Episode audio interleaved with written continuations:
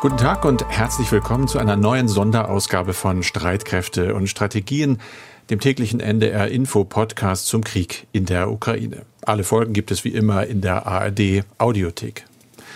Ich habe inzwischen eine Runterkomm-Routine. Wenn dieser Podcast aufgezeichnet ist, dann gehe ich raus an die Luft. Meist in der Nachbarschaft, um ein paar Felder herum oder in den Wald. Auch mal durch die Stadt. In meinem Fall ist das Buxtehude über Hamburg. Da bin ich gestern vor der Seite der alten St. Petri Kirche stehen geblieben. Genauer vor einem Denkmal für die Gefallenen des Ersten Weltkrieges. Ein übergroßes Schwert. Links und rechts Figuren eines Soldaten und einer Frau.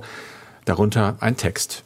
Vom großen Kampf soll dieses Mal zu Kind und Kindeskindern reden, den Deutschland gegen eine Welt von Feinden unbesiegt bestand. Und mahnen, nie der Tapfern zu vergessen, die 137 an der Zahl aus dieser Stadt für Vaterland und Volk ihr Leben ließen. Großer Kampf, eine Welt von Feinden, unbesiegt, tapfer. Mein Opa, der in beiden Kriegen kämpfen musste, hat mir von diesen Kriegen erzählt, aber meist nur von seinem Pferd, das er als Meldereiter hatte. Niemals vom großen Kampf oder von tapferen Heldentaten und schon gar nicht vom Tod, den er neben sich erlebt und vor dem er ja wahrscheinlich auch schreckliche Angst gehabt haben muss. Ich war noch klein damals, aber ich habe so viel verstanden. Krieg nicht noch einmal. Tja, und jetzt hören wir wieder ganz ähnliche Worte wie auf der Gedenktafel. Der Westen wolle Russland vernichten. Putin lobt den heldenhaften Kampf seiner Soldaten. Die Gefallenen werden allerdings weder namentlich genannt, geschweige denn geehrt. Es gibt nicht mal verlässliche Zahlen. Das ist ein Unterschied.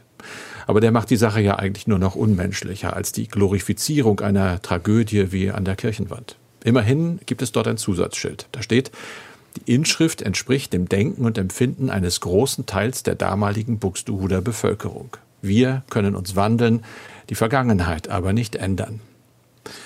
Leider haben sich eben längst nicht alle gewandelt. Und leider ist Krieg immer noch Gegenwart. Nicht nur, aber für uns halt gerade besonders nah in der Ukraine. Unser Thema bei Streitkräfte und Strategien. Es geht unter anderem um die Verhandlungen in der Türkei. Es geht um mutmaßliche Menschenrechtsverletzungen und um US-Präsident Biden, der zu seiner moralischen Empörung über Putin steht. Ich spreche mit Andreas Flocken, dem verantwortlichen Redakteur von Streitkräfte und Strategien und sicherheitspolitischen Experten bei NDR Info. Mein Name ist Carsten Schmiester, ich arbeite da in der Aktuellredaktion. Wir nehmen dieses Gespräch auf am Dienstag, den 29. März um 16 Uhr. Andreas, Top-Thema heute, Verhandlungen. Sie sind aufgenommen worden in der Türkei. Was gibt es da im Moment an Erkenntnissen? Ja, die erste Verhandlungsrunde in Istanbul ist am frühen Nachmittag zu Ende gegangen. Es ist ja geplant, dass die beiden Delegationen Mittwoch wieder zusammenkommen. Und anders als erwartet hat es diesmal Fortschritte gegeben. Denn kurz nach der ersten Verhandlungsrunde gab das russische Verteidigungsministerium bekannt, man werde die militärischen Aktivitäten bei Kiew und Tschernyew radikal reduzieren. Tschernyew ist eine umkämpfte Stadt nördlich von Kiew, nahe der belarussischen Grenze. Dies sei angesichts der Verhandlungen entschieden worden, war die Begründung aus Moskau. Wie die Fortschritte allerdings bei den Verhandlungen genau aussehen, das ist noch nicht ganz klar. Es heißt aber, die ukrainische Delegation habe Vorschläge gemacht und die seien nach Moskau gebracht worden oder übermittelt worden. Und jetzt werde auf eine Antwort gewartet. Die Ukraine ist ja grundsätzlich bereit, auf den angestrebten NATO-Beitritt zu verzichten. Man ist zu einer Neutralität bereit. Allerdings hat man bisher immer glaubwürdige Sicherheitsgarantien gefordert. Und unmittelbar nach Ende dieser ersten Verhandlungsrunde hieß es aus Washington, Präsident Biden habe eine Telefonschalte mit seinen wichtigsten Verbündeten angesetzt. Teilnehmer seien unter anderem der französische Staatspräsident Macron und auch Bundeskanzler Scholz.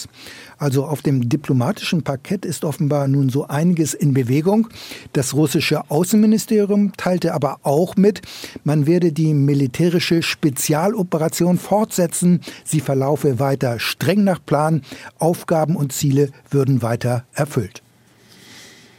An dem Plan gibt es natürlich Zweifel. Ich sage auch mal Krieg und nicht Spezialoperation. Die Freiheit nehmen wir uns. Im Osten der Ukraine wird ja weiterhin gekämpft. Es gibt heute Meldungen, da sei auch die Wagner-Truppe aktiv. Was hast du da an Einzelheiten?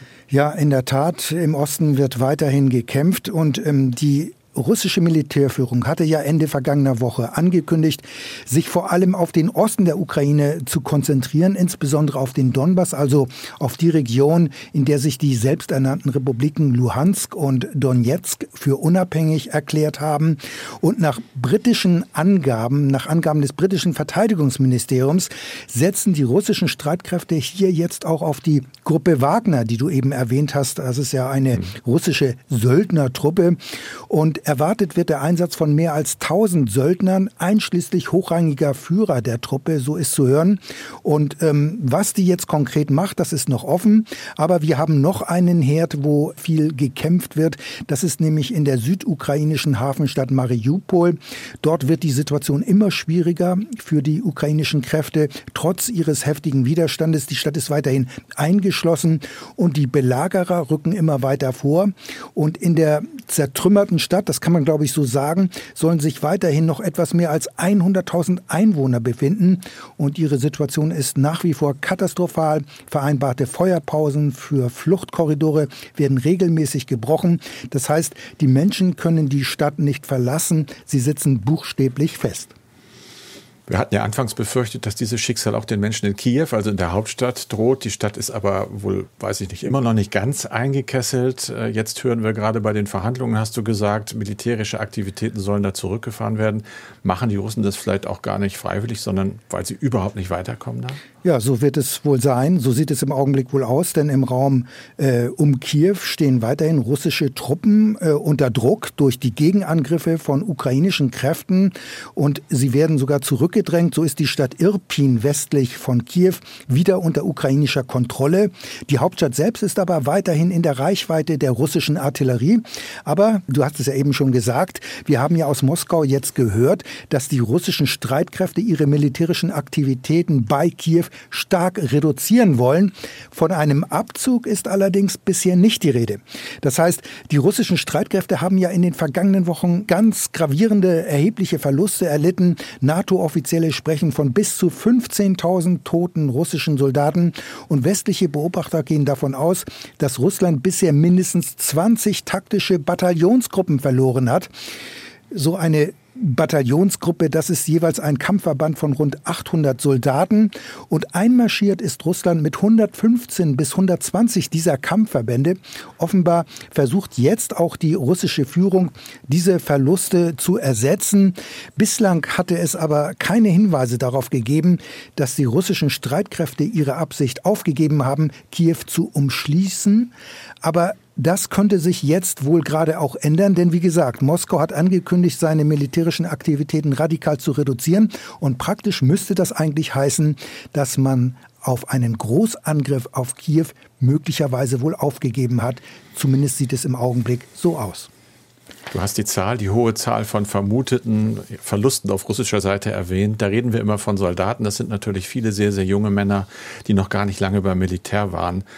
Und es gibt natürlich auch Stimmen aus Deutschland, die sagen, lasst uns nicht vergessen, diese Menschen sind gestorben. Das ist nichts zum Jubeln, auch nicht, wenn man gegen die Russen ist natürlich. Aber es gibt eben nicht nur junge Opfer offenbar, sondern auch, und das scheint mir ein bisschen ungewöhnlich zu sein für einen Krieg, eine relativ große Zahl mutmaßlich getöteter russischer Generäle. Was steckt dahinter? Ja, man muss erst mal sagen, wir haben es ja eben angesprochen, die Verluste sind unheimlich hoch, die russischen Streitkräfte im Augenblick erleiden. Und vor diesem Hintergrund wächst natürlich auch die Wahrscheinlichkeit, dass auch Kommandeure und Generäle unter diesen Opfern, unter diesen Toten sind. Und die ukrainischen Militärs, die behaupten allerdings, sie hätten im Laufe des Ukraine-Krieges 7 Generäle bei Gefechten getötet. Genannt werden auch die einzelnen Namen. Nachprüfen lassen sie sich aber nicht.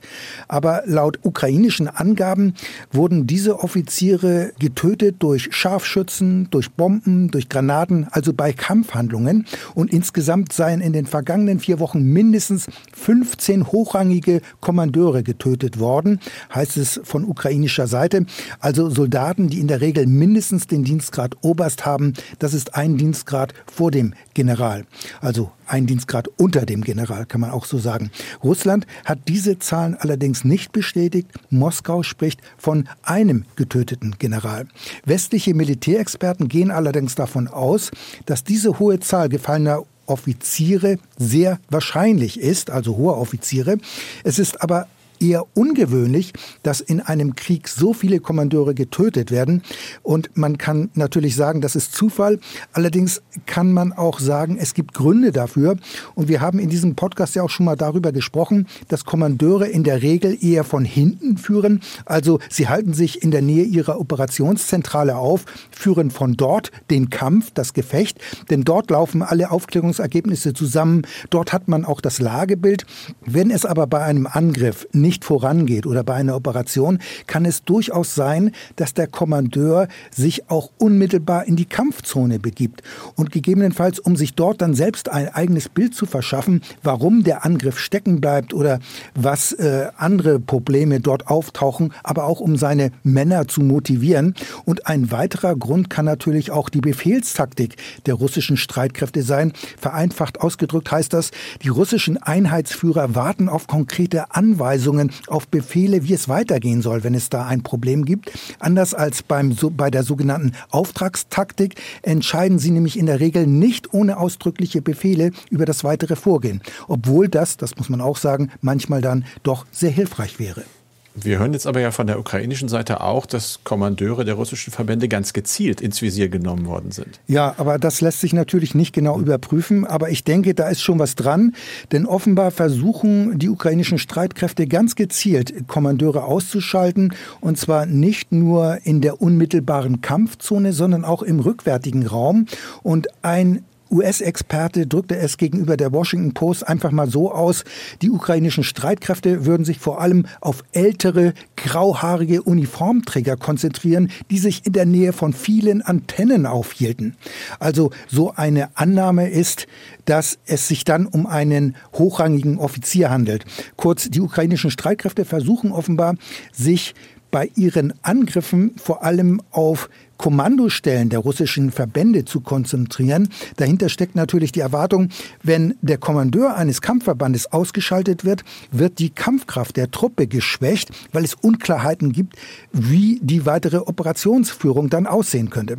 Es heißt aber auch, viele russische Verbände würden oft nicht verschlüsselt kommunizieren. Das heißt, es würden keine verschlüsselten Kommunikationsverbindungen genutzt. Ja, manchmal würden sogar normale Mobiltelefone genutzt.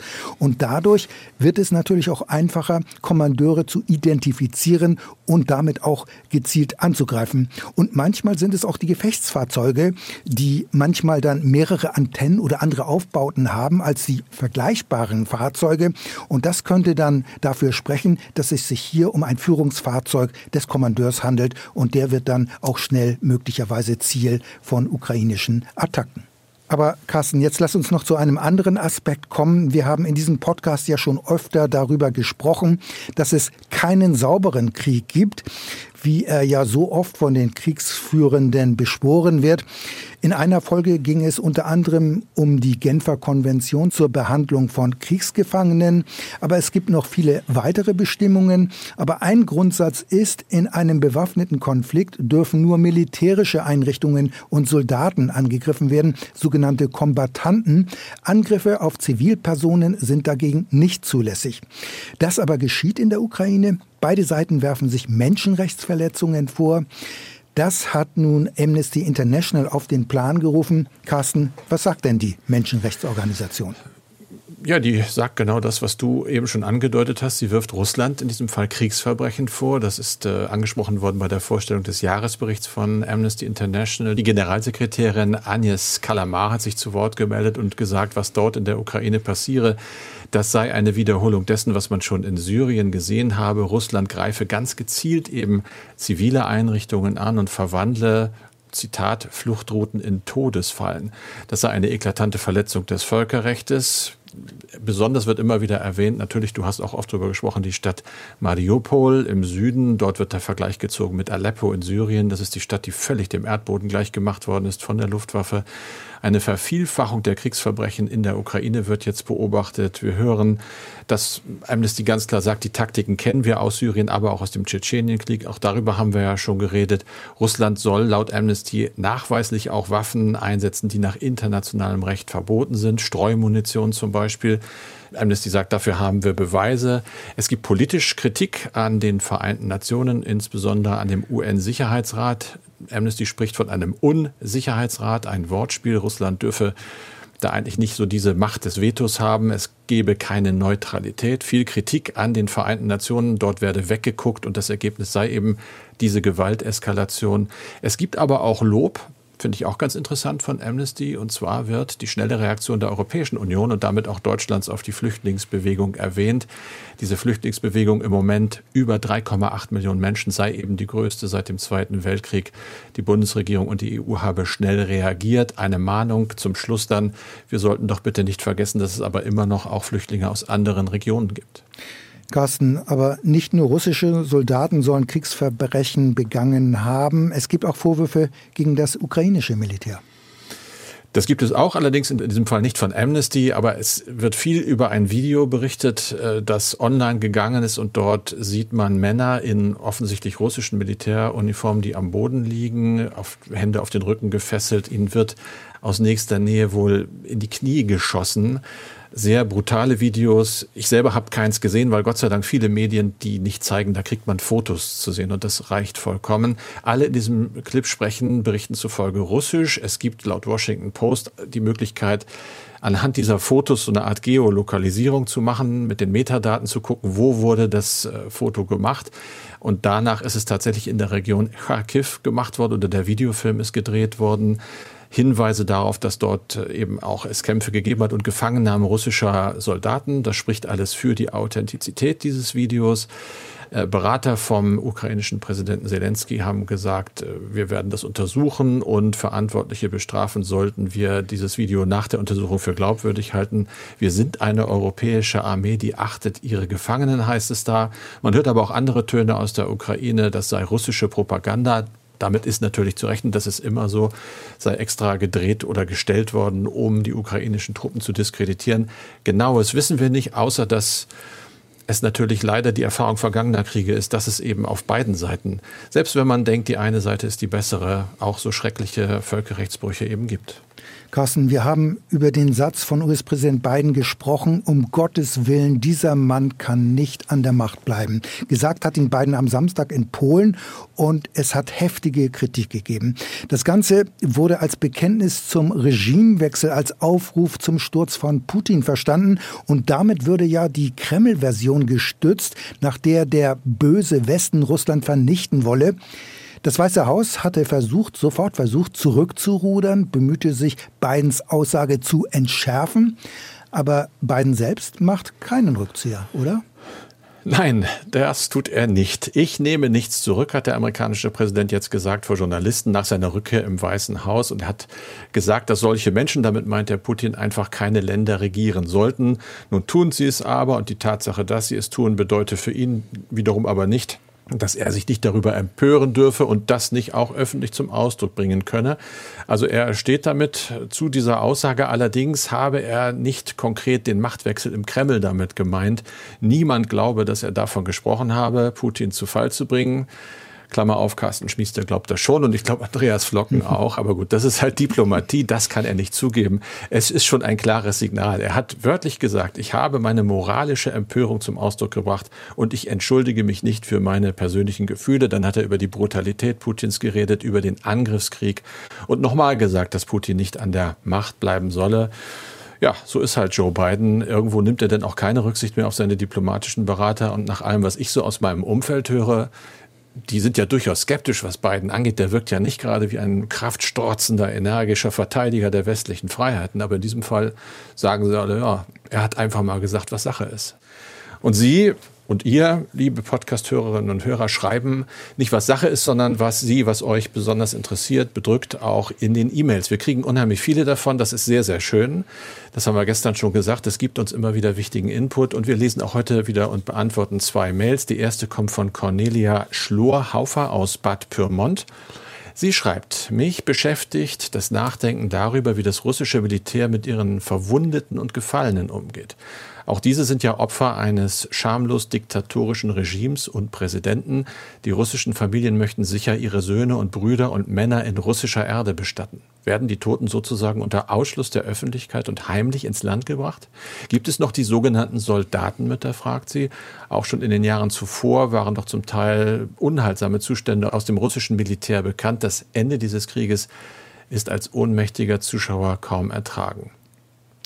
Ja, da kann man sagen, die Komitees der Soldatenmütter gibt es weiterhin.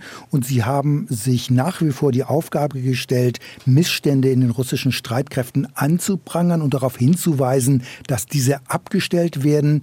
Denn auch ohne Krieg kommen in den russischen Streitkräften weiterhin viele Rekruten und Wehrpflichtige zu Tode, weil sie von älteren Kameraden misshandelt und gedemütigt werden. Und manche begehen auch Selbstmord, weil sie die Zustände ganz einfach nicht mehr aushalten können. Die Soldatenmütter haben sich landesweit in über 200 solcher Komitees zusammengeschlossen. Die Soldatenmütter finden durchaus Gehör und sie haben auch etwas bewirken können. Eine Kollegin von uns hat hierzu recherchiert und auch mit Soldatenmüttern gesprochen. Wir hatten ja über ihre Recherche auch in diesem Podcast berichtet. Und seit dem Krieg wenden sich viele Eltern an diese Komitees der Soldatenmütter, denn viele hören wochenlang nichts von ihren Söhnen, befürchten, dass diese verwundet sind, in der Gefangenschaft sind oder aber tot sind. Und es gibt ein ganz großes Informationsbedürfnis und auch einen Beratungsbedarf. Insbesondere wenn die Eltern von den Streitkräften nichts erfahren, sind dann oftmals die Soldatenmütter der letzte Ausweg. Und nach außen muss man sagen, treten die Soldatenmütter sehr zurückhaltend und vorsichtig auf. Denn auch sie sind mit den scharfen russischen Mediengesetzen konfrontiert. Der Krieg, der darf ja in Russland offiziell nicht als solcher bezeichnet werden. Es handelt sich offiziell um eine militärische Spezialoperation. Und die Soldatenmütter, die können öffentlich nicht so reden, wie sie das vermutlich gerne möchten. Aber die Bedeutung dieser Soldatenmütter nimmt in der russischen Gesellschaft in meinen Augen eher zu. Offen ist allerdings, ob sie möglicherweise auch ein Einflussfaktor in der Gesellschaft werden können. Luisa Böning aus Braunschweig schreibt, ich frage mich, beim Hören unseres Podcasts meint sie oft, könnte Russland bzw. die russische Regierung nicht über euren Podcast erfahren, was der Westen so treibt? Also Informationen über geplante Waffenlieferungen in die Ukraine, die ja eigentlich ohne das Wissen von Russland geschehen sollen. So habt ihr das ja erzählt. Oder ist das Abrufen dieses Podcasts in Russland nicht möglich? Also ich gehe mal davon aus, dass dieser Podcast auch in anderen Ländern abrufbar ist und damit auch in Russland. In diesem Podcast, muss man allerdings dazu sagen, erfährt die russische Regierung nicht, auch wenn sie zuhört, was irgendwie geheim ist oder was sensitiv ist. Denn worüber wir hier reden, das ist alles öffentlich zugänglich. Und da kann sich jeder, wenn er mag, sich selbst auch informieren und noch tiefer informieren im Internet oder andere Quellen. Das gilt auch für die Waffenlieferungen. Und über die genauen Transportwege können wir gar nicht berichten, weil wir sie auch gar nicht kennen. Und die wollen wir auch gar nicht im Detail kennen. Aber viele Waffen, die geliefert werden und welche nicht geliefert werden, das teilen ja auch die Regierungen selbst mit. Und ich finde, das ist auch richtig, denn Transparenz gehört zu einer offenen und liberalen Gesellschaft. Und bei der Frage, welche Waffen geliefert werden, hat es allerdings beim Verteidigungsministerium inzwischen einen Kurswechsel gegeben, also beim deutschen Verteidigungsministerium. Das Ministerium äußert sich hierzu nämlich nicht mehr, weil dadurch die Transporte gefährdet werden könnten. So ist die offizielle Begründung. Bei den NATO-Verbündeten ist das aber überhaupt kein Problem. Und mein Eindruck ist eher, dass die Bundeswehr offenbar den Überblick verloren hat, was sie an Waffen im Bestand hat oder was noch im Depot ist und was sie dann an die Ukraine liefern kann. Das erinnert mich alles etwas an die Munitionsaffäre beim Kommando Spezialkräfte KSK. Dort waren ja auch tausende Schuss Munition verschwunden, jahrelang unbemerkt. Und ein großer Teil ist übrigens auch bis heute nicht aufgetaucht. Und deswegen sagt das Ministerium offenbar jetzt zu Waffenlieferungen lieber gar nichts. Das passt dann allerdings nicht mehr so ganz zu der Behauptung, man sei sehr transparent und offen. So viel die Antwort auf diese Mail. Weitere bitte gerne an uns und immer die Mailadresse streitkräfte@ndr.de, Streitkräfte mit AE dabei. Und das war's wieder für heute von Streitkräfte und Strategien mit Andreas Flocken und Carsten Schmiester. Morgen gibt es die nächste Ausgabe. Und noch einen Podcast-Tipp haben wir ja immer am Ende unserer Folge. Heute einen ganz neuen, der heißt Zeitkapsel. Irene, wie hast du den Holocaust überlebt? Irene, das ist eine heute 91-jährige Frau, die als junges Mädchen ins Konzentrationslager Bergen-Belsen deportiert worden ist. Sie hat ihre Geschichte 4 Schülerinnen erzählt, die jetzt genauso alt sind wie Irene damals. Hallo. Hallo. Hallo. Hört ihr mich? Ja. Ja. Ich bin Ida. Ich bin Lanneke. Ich bin Mathilda. Ich bin Milla. Ich sehe euch alle. Die 4 Mädchen, die wir da gerade gehört haben, sind genauso alt wie Irene damals, als sie mit ihrer Familie in Bergen-Belsen ums Überleben gekämpft hat. Die ersten beiden Folgen sind seit heute online. Da geht es um die Flucht der Familie aus Berlin. Besonders berührend fand ich diese Passage. Viele jüdische Menschen hatten dann Deutschland verlassen. Die ganze Welt war less stable. Nicht mehr so stabil. Ja, man wusste, dass die Zukunft nicht so gut aussehen wird. Im Dezember 1937 verlassen die Hasenbergs Berlin. 11 Monate später zünden die Nationalsozialisten in Deutschland Synagogen an und verschleppen Zehntausende Juden in Konzentrationslager. Auch Irenes Großeltern werden deportiert. Irene wird erst nach dem Krieg erfahren, dass sie im Konzentrationslager Theresienstadt umgekommen sind. Du wusstest während des Krieges gar nicht, was mit deinen Großeltern los ist? No, gar nicht.